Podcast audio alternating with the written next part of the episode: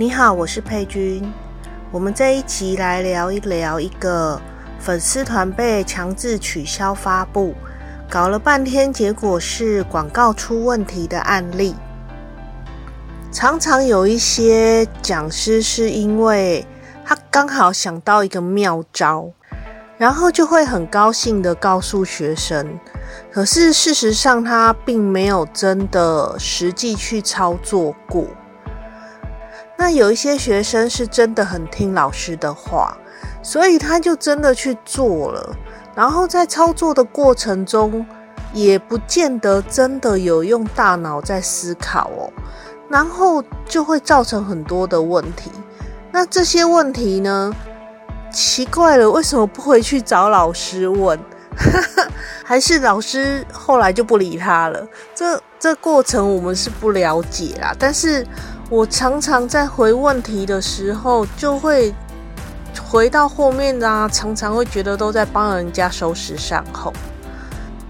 像这个案例，我觉得就还蛮扯的。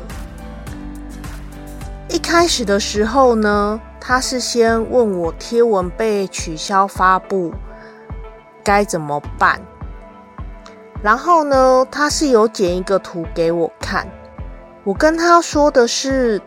这种贴文被取消发布的状况原因很多，然后我有问他是触犯了哪一条守则，那他回我的是，他违反的是有关于垃圾讯息的规定。那内容啊，我念一下哦，就是我们禁止用户透过误导他人的方式。取得按赞次数、追踪人数、分享次数或影片影片观看次数。我们对于垃圾讯息的定义如下：重复发布同一则留言，取得不实的按赞次数、追踪人数、分享次数、影片观看次数，策划冲高某。内容的按赞分享次数，营造热门的假象，借此误导他人。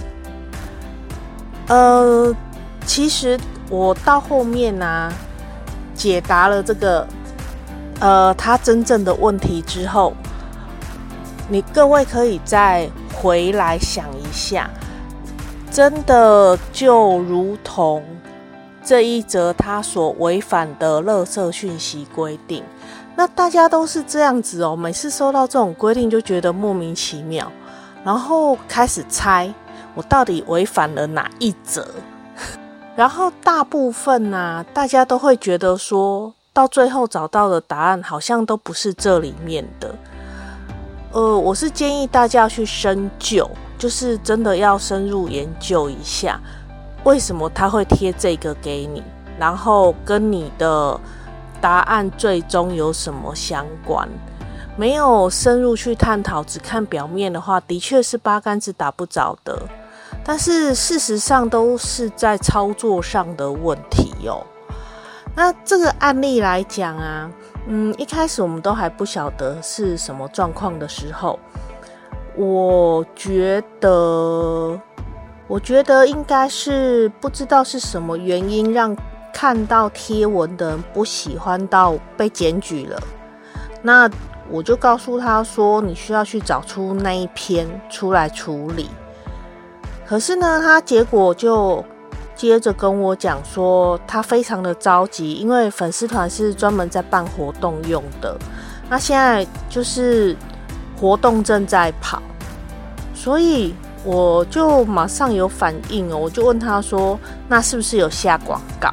结果果然是有下广告的，那以我的经验就知道，一定是广告来影响到粉丝团的状况。可是呢，他就又很坚持跟我讲说，广告没有被锁，然后广告后台是很正常，可以下广告的。但是根据我的经验呐，我就直接往他广告的部分去询问他。然后呢，我是告诉他说，有可能是因为看到广告的不喜欢，然后他检举的不是广告，而是检举粉丝团，这都是有可能的啦。但是通常 FB 在处罚的时候，他第一步不会处罚你的广告，因为除非你是重大的违反社群守则，要不然他不会拿他的金主开刀。那他就会先从粉丝团开始，先小小的处罚一下你的粉丝团，给你一点警告。虽然这些警告对我们来讲都是天崩地裂了。那这个情况之下，呃，就大家常常就会朝着相反的方向走。那其实问题还是在广告上面。那我大概就询问他一下他的下广告的情况。他是说，他现在一共下了已经上万元的广告了，而且呢。一次还下了好几篇，所以他根本就不晓得是哪一篇。那我就循序渐进的问他啦，就是是下哪一种广告？是曝光的还是转换的？那他是告诉我说他是下互动型的广告，然后呢有用聊天机器人，然后是办活动叫大家要 take 三个好朋友抽奖。那这样就很明显啦，一定就是这个的问题呀。结果呢，他告诉我的是，他不是只有一则贴文，他是一次发了很多则，然后都是一样的情况，然后都下广告。那其实我觉得我应该就知道发生什么事情了哦。我回他的是说。嗯，他怎么会这样下广告？我想要先纠正的是他的观念。同一场的活动不会因为你下了很多则的广告，让很多不同的人看到，而应该是一则广告下了很多钱，你才可以让很多不同的人看到。意思就是说呢。当你分成很多支广告，加起来如果有一千个人看到，其实可能是一百个人重复看了十次。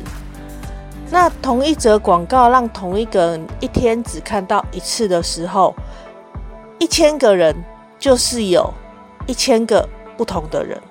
所以我不晓得为什么他会。